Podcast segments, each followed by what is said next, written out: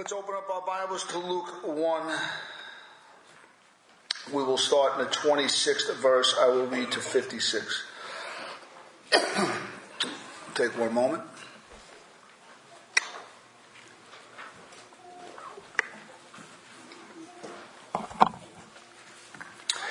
In the sixth month, the angel Gabriel was sent from God to a city of Galilee named Nazareth to a virgin betrothed to a man whose name was Joseph of the house of David, and the virgin's name was Mary.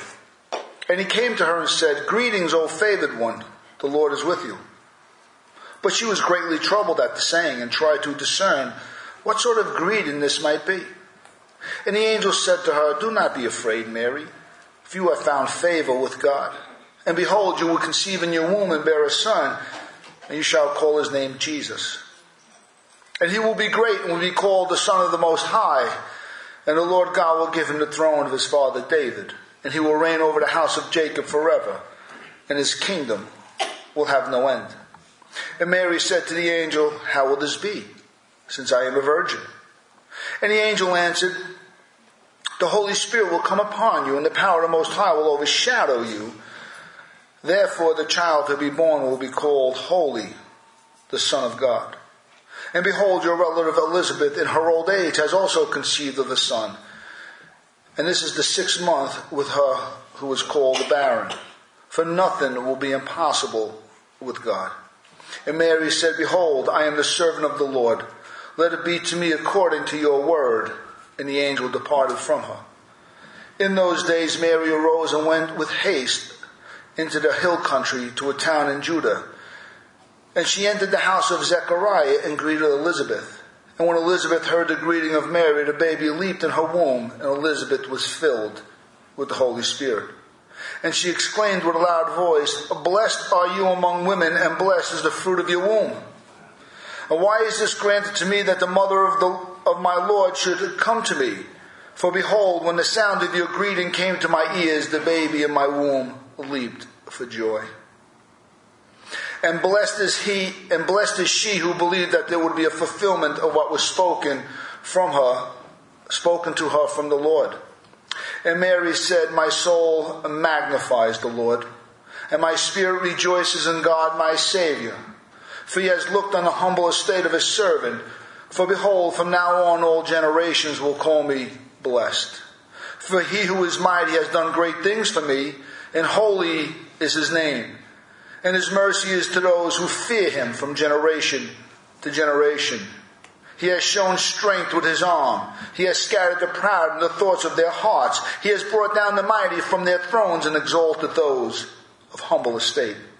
He has filled the hungry with good things, and the rich he has sent away empty.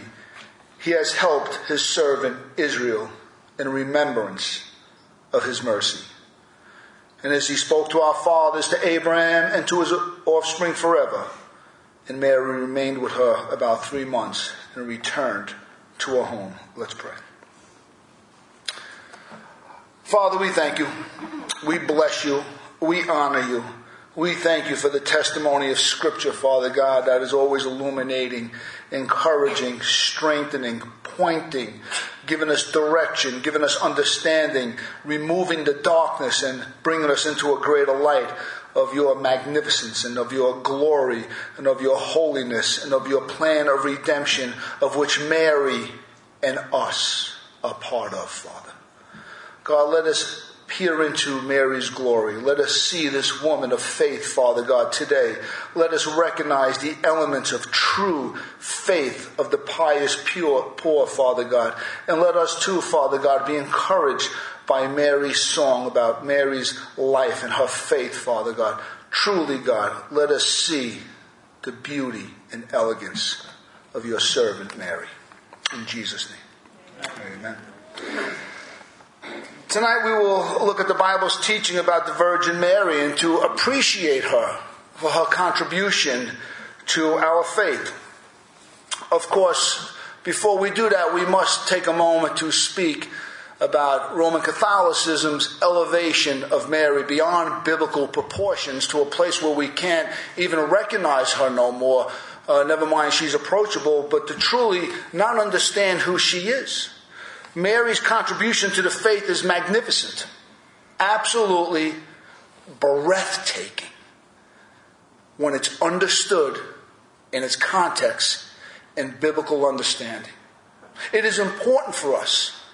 It's unfortunate that you can go for many years in a Protestant service, in an evangelical service, and hear very little, if anything, about Mary's faith and her obedience and her purity and her, her love for the Lord and her love for redemption. And we're going to see that in her song today. She had a love for redemption. She loved God's work in other people's lives. That's what it means. And it's important for us to see this, to almost dethrone Mary so I can understand who she really is.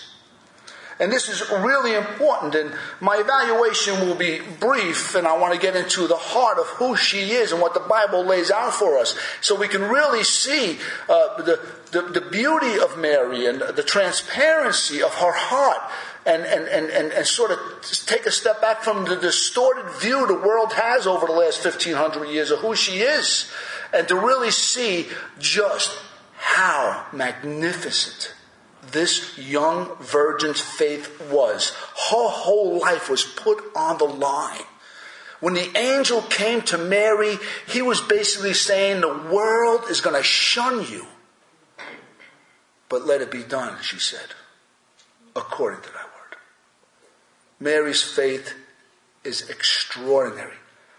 For a young virgin girl, extraordinary. And that's the Mary of the Bible. That's the Mary that speaks to our heart today. That's the Mary I can identify with. That's the Mary that says, that, that encourages me to go on and follow the Lord. Unfortunately, within Roman Catholicism and its dogma about Mary, there's four main teachings about Mary. There is her immaculate conception.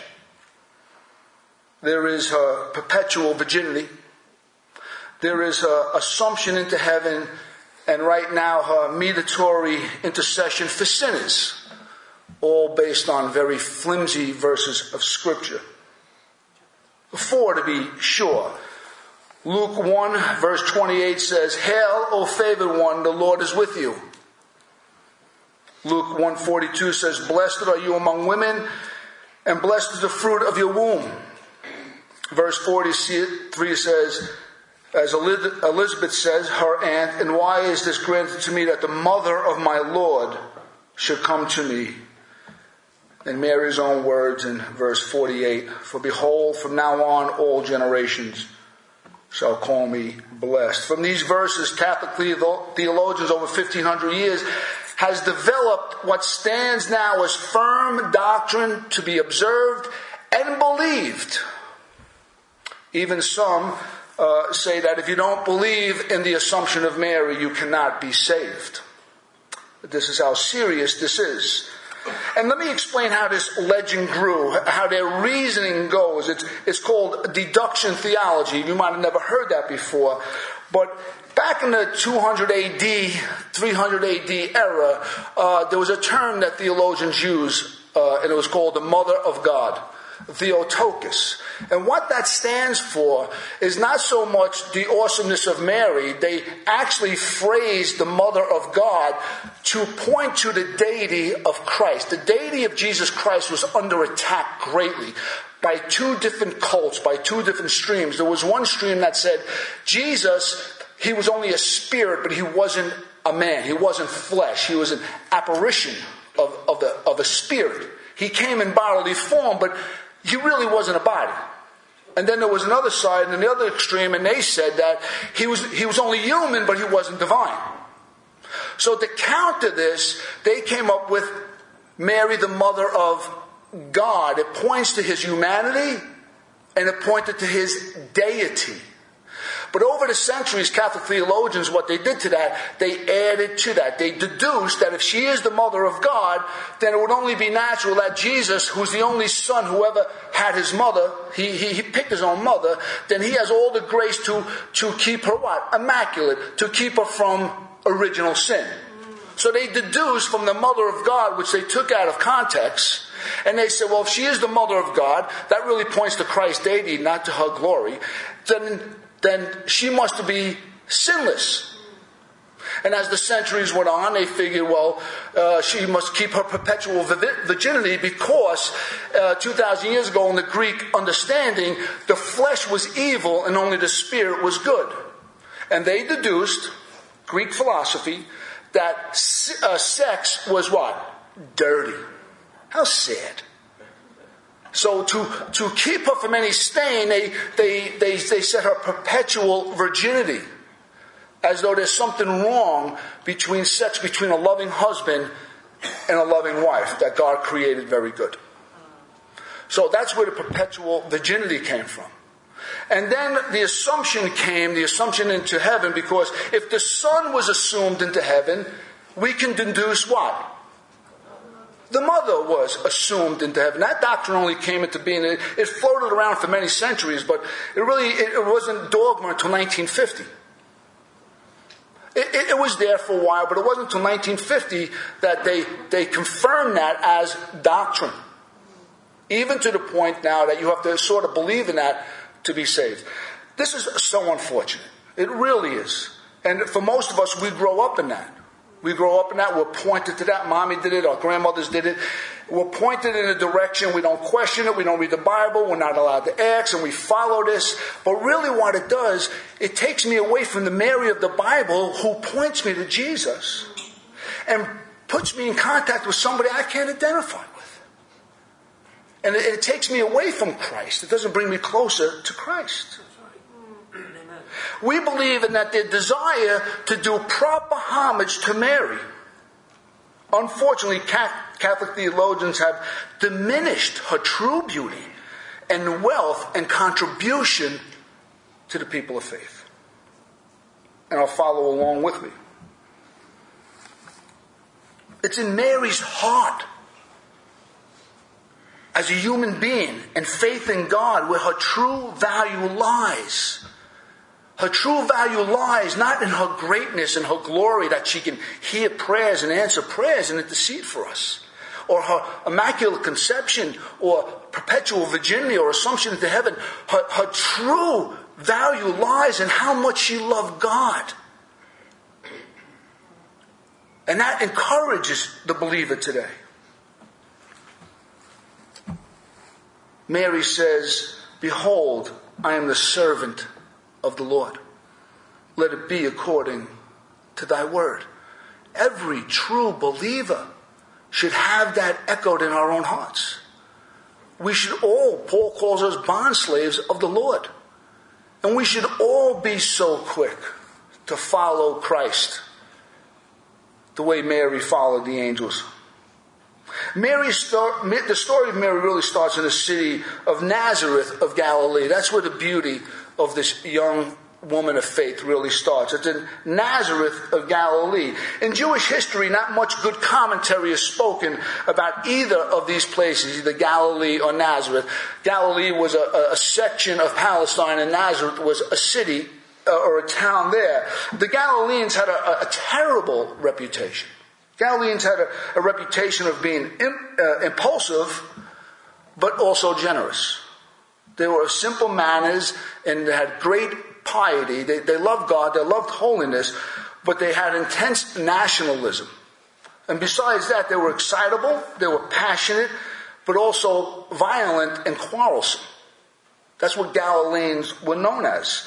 Uh, they loved God more than they loved money. They weren't concerned with money. They were concerned with true piety.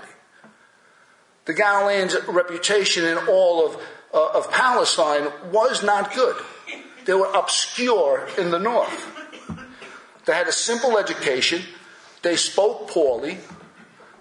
Uh, they, they, were not well trained, and they, they, they had this sort of low view of learning the Hebrew language. And if you remember what the, the slave girl said to Peter, Are you not also a Galilean? Because she heard the way he what? And wasn't he impulsive and passionate and violent and he wanted to cut the guy's ear off? And didn't he say everybody else is going to leave you, but not me? I won't forsake you. He was self deceived. Well, the Galileans had this kind of passionate, zealous, impulsive faith in God. It was real. It needed to be tamed a little bit. But it was genuine and it was real, and they were poor. They were the pious poor. Nazareth was no better. What Galilee was to Palestine, Nazareth was to Galilee. Remember Nathaniel's words about Jesus? Can anything good come out of Nazareth? That, that was a, a proverb of the day. That was like, you gotta be kidding me. The Messiah is coming out of Nazareth? That's unheard of. Even though the scriptures say he shall be called a Nazarene. They couldn't comprehend that the Christ was going to come out of Nazareth. So here's the angel coming to a young virgin, not just in Galilee, but in Nazareth. And that's where they found true faith. They didn't find it in the courts of, of, of, uh, of Herod. They didn't find it in, in the Pharisees. The true faith God was looking for was found in the humble state of this young girl. How important that is that God shows no partiality. They were looking for the big all star to usher in Messiah. They were looking for a somebody God could use. And Mary's like, he considered the estate of his humble servant. She, she's blown away, like, who am I? Who am I? This is Mary's background. It's important for us to know that. People in Nazareth were, they had a bad reputation on morals and religion. But yet was in this place that God found a true Jewish girl that loved him and loved his word and obeyed his word. This is Mary's background. This is her true worth and contribution. It's found in the negative context she grew up in, the negative historical context. You would think, well, God could never find true faith in Galilee. God could never try and find true faith in Nazareth. But it's in this context that he found Mary, who was still pure in heart. Mary was poor. She was culturally poor. She was educationally poor. And she was financially poor. Even when they bring Jesus to the temple, what was the temple price she brought? Two turtle doves. That's all she had. But though she might have been poor financially, culturally, and educationally, she was not poor spiritually. She was of the pious poor. These are the people that learn to, to, to love God and depend on God no, no matter how tough the circumstances around her were. She was a woman that trusted in God, a young girl. She worshiped God from a pure heart. She was spiritually rich. That's a Mary I can understand. That's a Mary that can stir me up. That's a Mary I can say, Praise God. Her heart was set on God. Her heart and mind was set on the promises of God. You and I might not think that's a commodity. But I can tell you right now, God knows everybody in this room whose heart is set on Him. That's a commodity. He's not concerned who's giving the big check. He's not concerned who's driving this car. He's not concerned who's living where. He's not concerned about who's writing all the books. He's not concerned about who's filling the stadiums. He's not concerned about who has the big name. He knows those who are pure in heart. He shows no partiality to man. And Mary was such a believer in her day. Long before Jesus Christ ever took up his residence in this young virgin's womb, there was something already alive in Mary. It was the Jewish faith. A Jewish faith that was locked into the promises and covenants that God made with his ancient people. She was living out a life of a simple childlike faith in the promises of God. This one young girl was rich on the inside rich with God, rich with His Word, rich with His promises. Just a young virgin girl dreaming about her life to come with Joseph. She was betrothed. She was engaged. She was married without the consummation yet. But she was married. She was keeping herself pure from the surrounding influences of the culture she lived in. Mary had a simple trust in God, but understand this, please. Don't mix up a simple trust with God with being naive and simple minded. This young virgin girl was far from naive. She was far from simple minded. On the contrary, she had a profound mind. And she was a deep thinker. And she was a young woman of courage in a tough cultural time. She was courageous. When Mary said, Let it be done according to me, let it be done to me according to thy word, she was fully aware of the implications morally and theologically. She understood, as Matthew tells us, that once Joseph found out, he decided to divorce her quietly. She knew when she said amen, it was going to cost her reputation. And she had no time for wiggle room. She had to leave her reputation. She had to leave her life in the hands of Almighty God. That's faith. That's a Mary that touches my heart. That's a Mary that gets me to turn away from the culture and turn towards God no matter what people think about me. That's a Mary that stirs up a life of faith. Amen. She didn't care about the suspicion. She didn't care about the shame. Yeah, I'm sure she was concerned to a certain degree, but she was more concerned about let it be done according to thy word, no matter how much it was going to cost.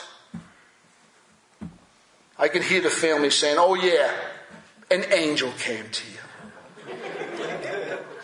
After seven months pregnant. Did you hear this one?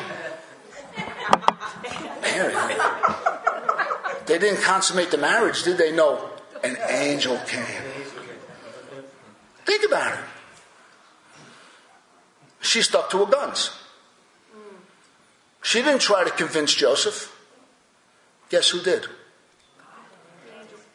An angel Gabriel came to, to Joseph and in a dream met him and said, You take her, for the, for the child in her is of the Holy Spirit. She didn't run around trying to jockey around. God made me pregnant. Come on now. She was courageous. That's the kind of faith I need to hear. When I hear Mary, that speaks to me. That speaks life to me. That gives me hope in my own little world. Living out my faith in God. When people are saying the Bible says, you're doing it because the Bible says. But she had a profound mind theologically. When Elizabeth said, and blessed is he Blessed is she who believed that there would be a fulfillment of what was spoken to her from the Lord. What do you think Elizabeth meant?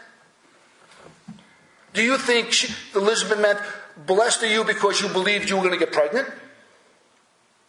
No. Don't think that way. This is what it meant. She was speaking about the things the angel said about Jesus' ministry.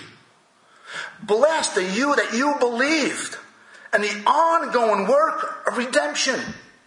Blessed that you believe that your son would be great, that your son would be the son of the Most High, that he would sit on the throne of his father David, that he would reign forever, and his kingdom would have no end.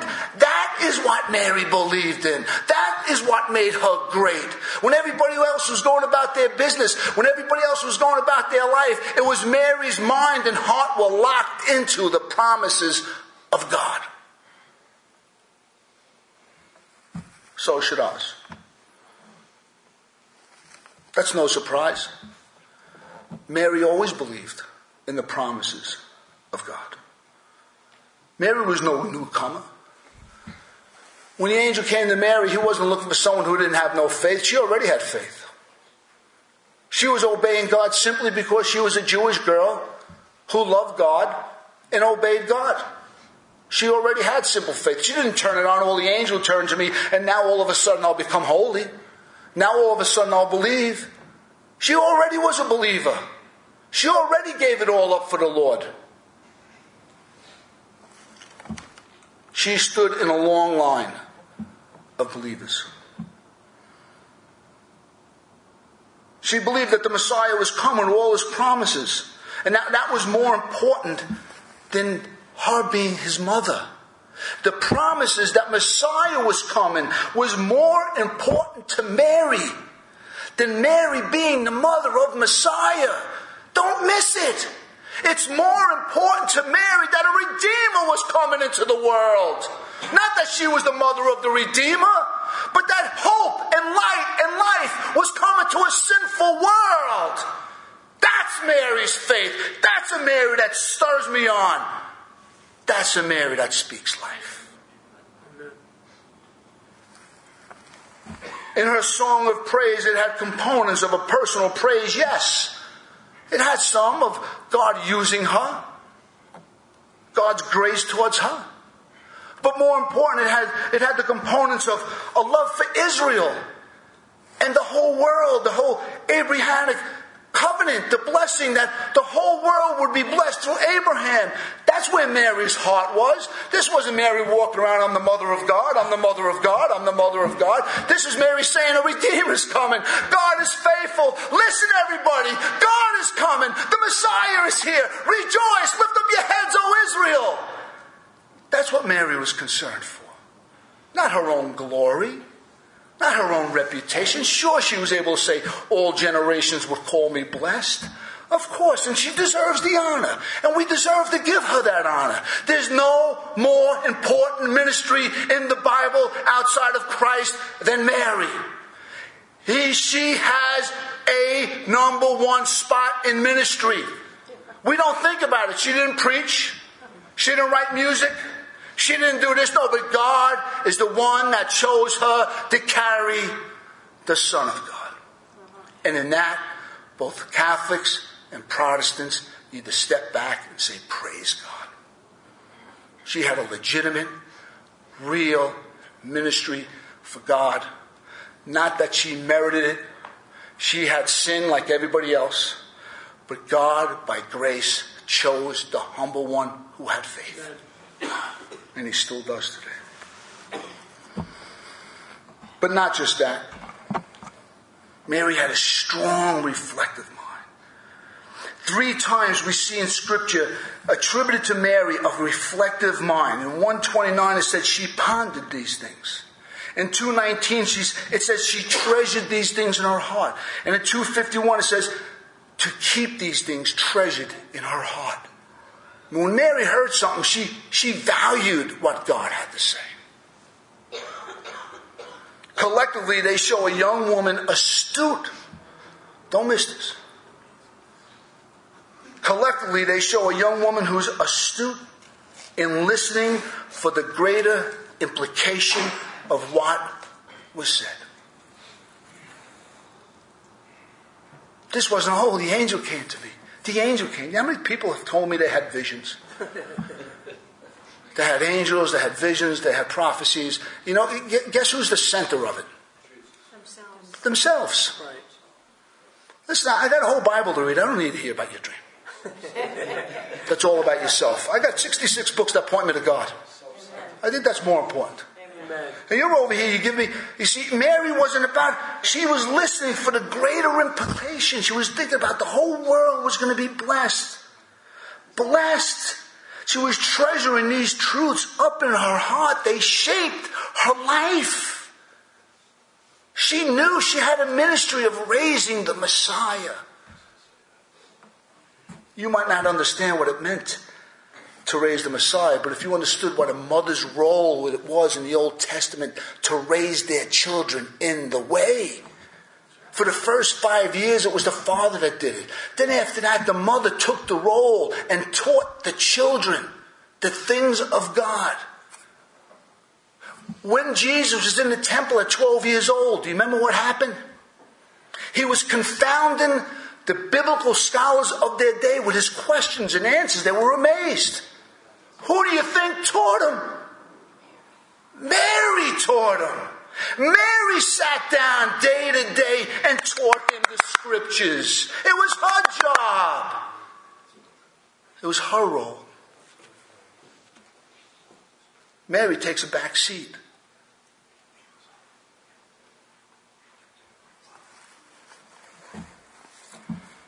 God was on the move. And Mary was part of it. In Mary's song of praise, we see a self evaluation. She saw that she was the recipient of great, great grace. She calls herself of humble estate. Though she rejoiced and magnified the Lord in soul and spirit, and knew she would be called blessed amongst women from generation to generation because she's the Messiah's mother. And that the mighty one has done great things for her. Yet she never lost sight that it was all for the glory and honor of God. God was at stake, not her. In verses 50 to 55, Mary's mind and heart now turns to the greater implications of what the angel said. God blesses all in some way of those who fear him and those who, who say amen to his word. God always elevates the humble. He shows no partiality. He's doing that today. If you say in your heart, God send me, guess what? He's going to use you. I don't know what he's going to use you for, but he's going to use you. And she also recognized that he's opposed to the prideful. But unfortunately, the prideful don't see it. But the humble do. She says he has scattered the proud in the thoughts of their hearts. She goes on to say he has brought down the mighty from their thrones and exalted the humble estate. Where is she getting this? Where is she getting this? This is theologically astute. She's, she's zeroed in on the God of the Old Testament. She goes on to say, He has filled the hungry with good things, and the rich He has sent away empty. She's looking at herself. I'm, I'm a young virgin girl in a town of Nazareth in the north in Galilee. I'm, I'm 200 miles away from Jerusalem, and you're choosing me? What do I have to offer God? That's the very attitude God needs. That's the very attitude God is looking for.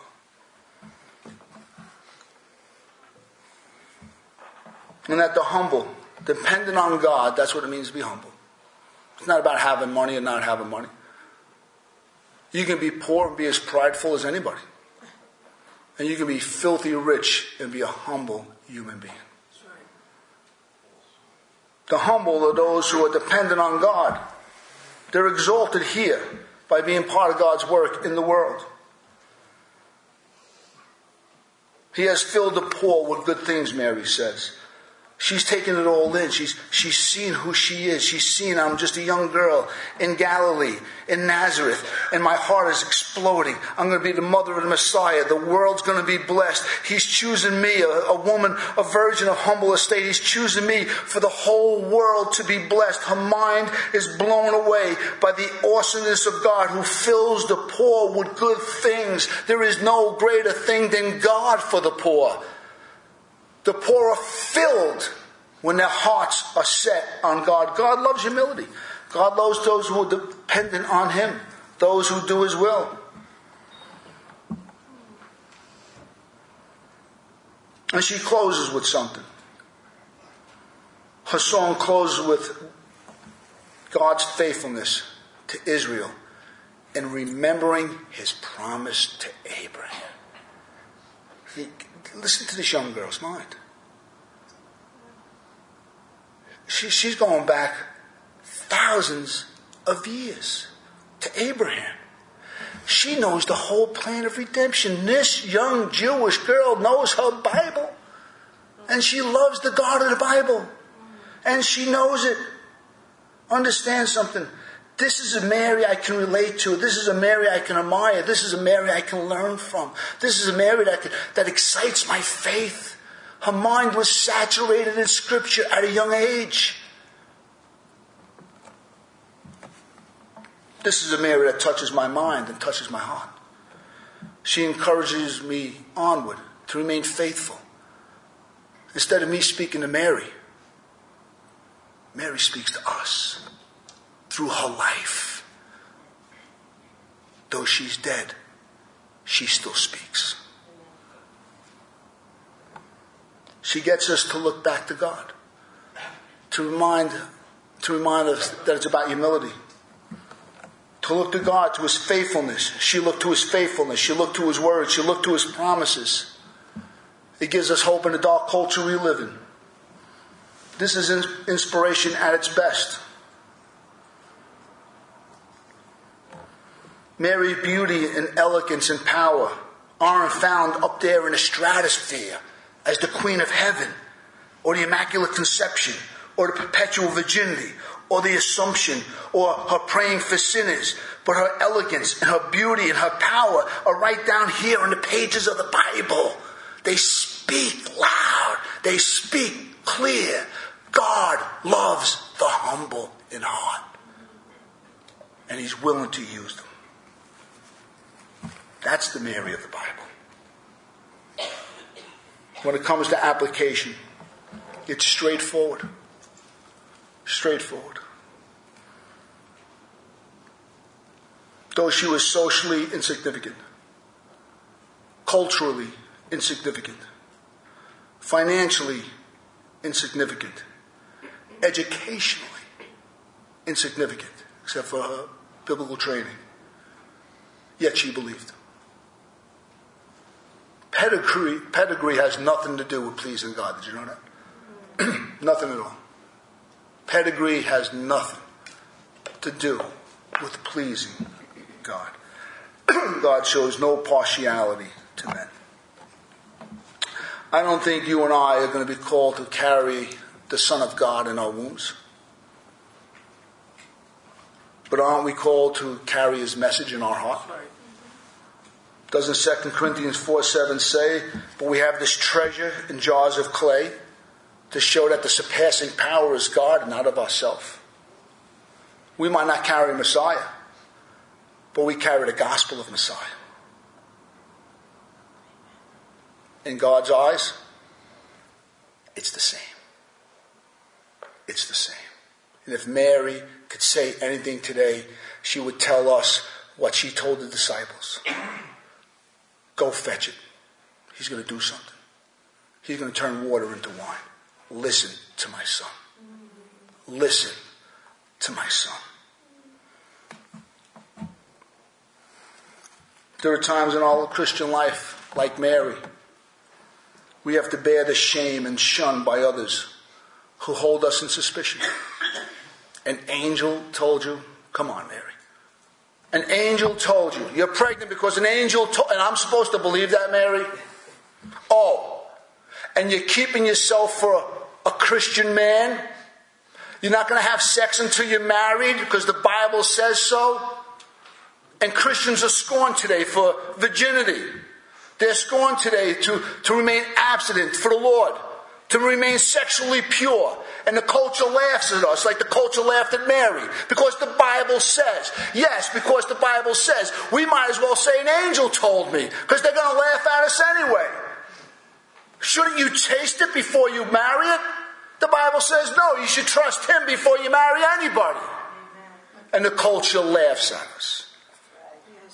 Bible believers. Same faith as Mary.